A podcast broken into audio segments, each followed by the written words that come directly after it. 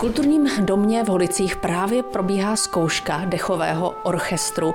Já jsem teď dirigenta Ondřeje Lisého odvedla trochu do zákulisí, abychom se dobře slyšeli a vaši hráči měli prostor eh, zkoušet. Čtvrtky, ty máte vyhrazené jak dlouho už pro orchestr?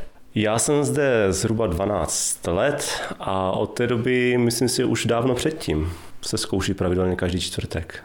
Já jsem původně vystudovaný tubista a vlastně učitel tady na základní umělecké škole Karla Malicha, takže veškerý žestový, dechový nástroje a k dirigování jsem se dostal právě přes dechový orchestr kulturního domu města Holic. Já jsem se chtěla zeptat, jestli jste v orchestru měl nějaké předky, ale to bych se mýlila. A ano, protože já jsem původně kroměřížák, já jsem se narodil v Kroměříži.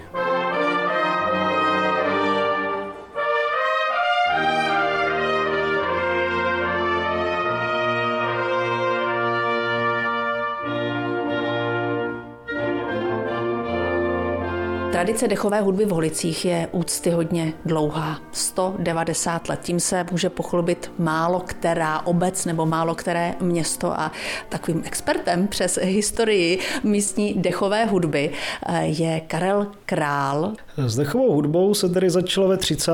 letech 19. Eh, století a ty první zmínky jsou spojené s návštěvou císaře Ferdinanda V. Dobrotivého, který přes Holice projížděl, dokonce na faře poobědval polévku. A právě tohoto císaře vítali trubači a tím se dostáváme k té první písemné zmínce o dechové hudbě v Holicích. Pane králi, dá se spočítat, kolik těch eh, hudebních těles eh, pod různými názvy v Holicích fungovalo? To se přiznám, že takto eh, nevím, ale určitě jich bylo více. Významné osobnosti 20. století byly určitě Čeněk Holub, jeho syn Jan Holub. Paralelní kapelu s tím měl další významný kapelník Josef Lukeš, a po sloučení těchto eh, kapel pod hlavičkou právě kulturního domu došlo ke vzniku dechového orchestru kulturního domu města Holic. V současné době bychom již pamětníky těžko pohledali.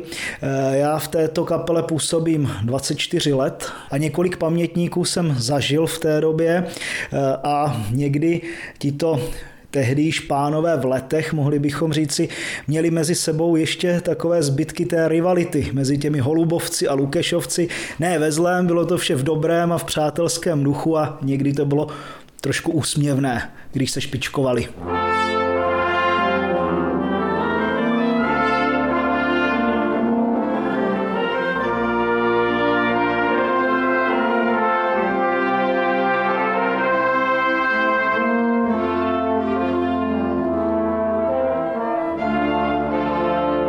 Nejmladším členem dechového orchestru je Štěpán Pištora, který je z Holic.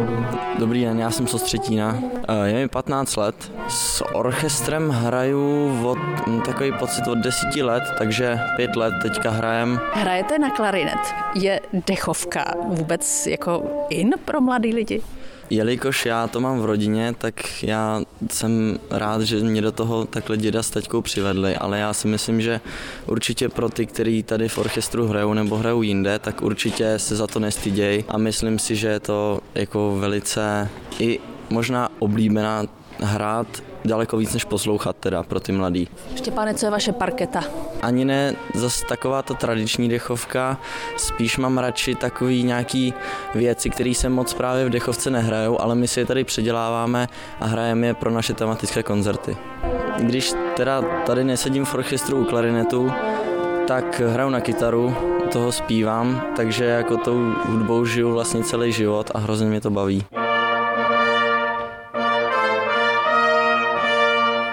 Pane Lisi, vy jste se 190 eh, let tradice dechové hudby v Holicích rozhodli řádně oslavit a my posluchače můžeme pozvat na ty nejbližší koncerty. Se smíšeným sborem základní umělecké školy Karla Malicha a spolkem pěveckých sborů Perštin Ludmila Suk z Pardubic a děláme velikonoční koncert duchovní hudby. Ten nejbližší je 9.